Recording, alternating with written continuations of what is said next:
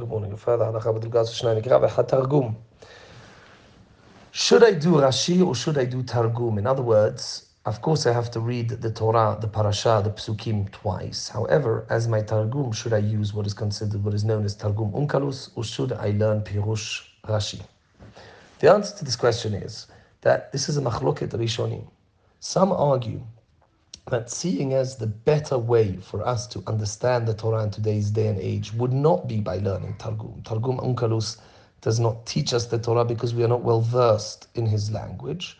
Therefore, the better way to perform this halacha of Shnai Mikra ve'Had Targum would be to take a commentator, a commentary like Rashi, and learn the Chumash with the Rashi. This is the opinion of some Rishonim. Others argue no.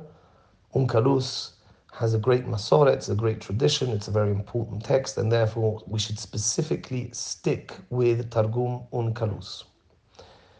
The Shulchan Aruch quotes both opinions and he says a Yireh Shamayim, a God-fearing person, should do both Shnai Mikra ve'Had Targum and Pirush Rashi.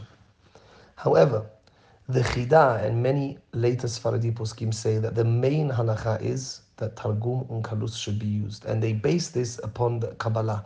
The Ari Kadosh, the Arizal, explained that Kabbalistically the Targum is extremely important, even for somebody who does not understand what they are reading like Mikra, like Psukim in the Torah, still a Kiyum mitzvah, one is still performing a mitzvah even if they read it without understanding what it means.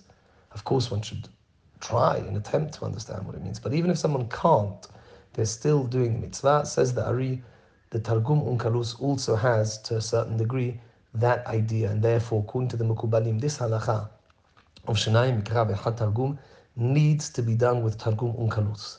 Of course, if a person also can learn Rashi or the Ramban, whichever Mefaresh teaches them the Torah in the best way for them, they should of course do that. But strictly speaking, for Sfaradim and Ashkenazim also can follow this psak.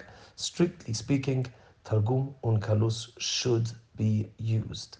It is said, Rav Wosner, Shmuel Wosner, the Baal Shevet Halevi, he quotes from the Chafetz Chaim that the Chafetz Chaim is to go through the psukim he did it twice Mikra, twice the Psukim, then Unkalus, then Rashi, and then the Ramban. That, of course, is a phenomenal way of performing the idea of this mitzvah.